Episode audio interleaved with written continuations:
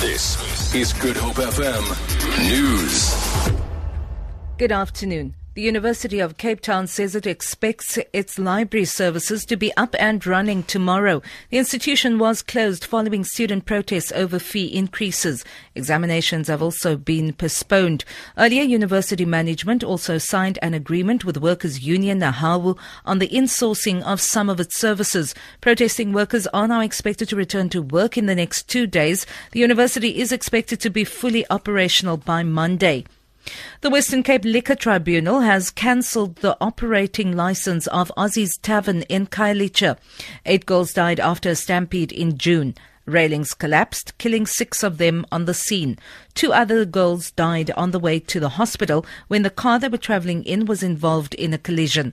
Megan Flemmett reports. The tribunal has found that the tavern contravened several conditions set out under its operating license.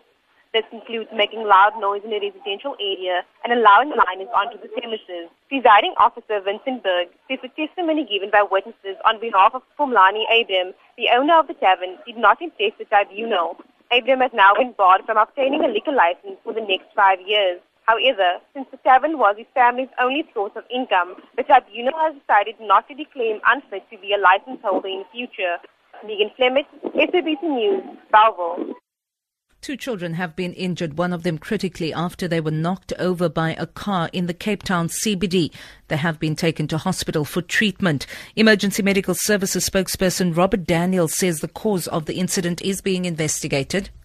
One child is in a critical condition and another is stable after the two were knocked over on the corner of Buitengracht and Leeuwen Streets in Cape Town. Emergency Medical Services transported one to New Somerset Hospital while the other was rushed to Red Cross Children's Hospital.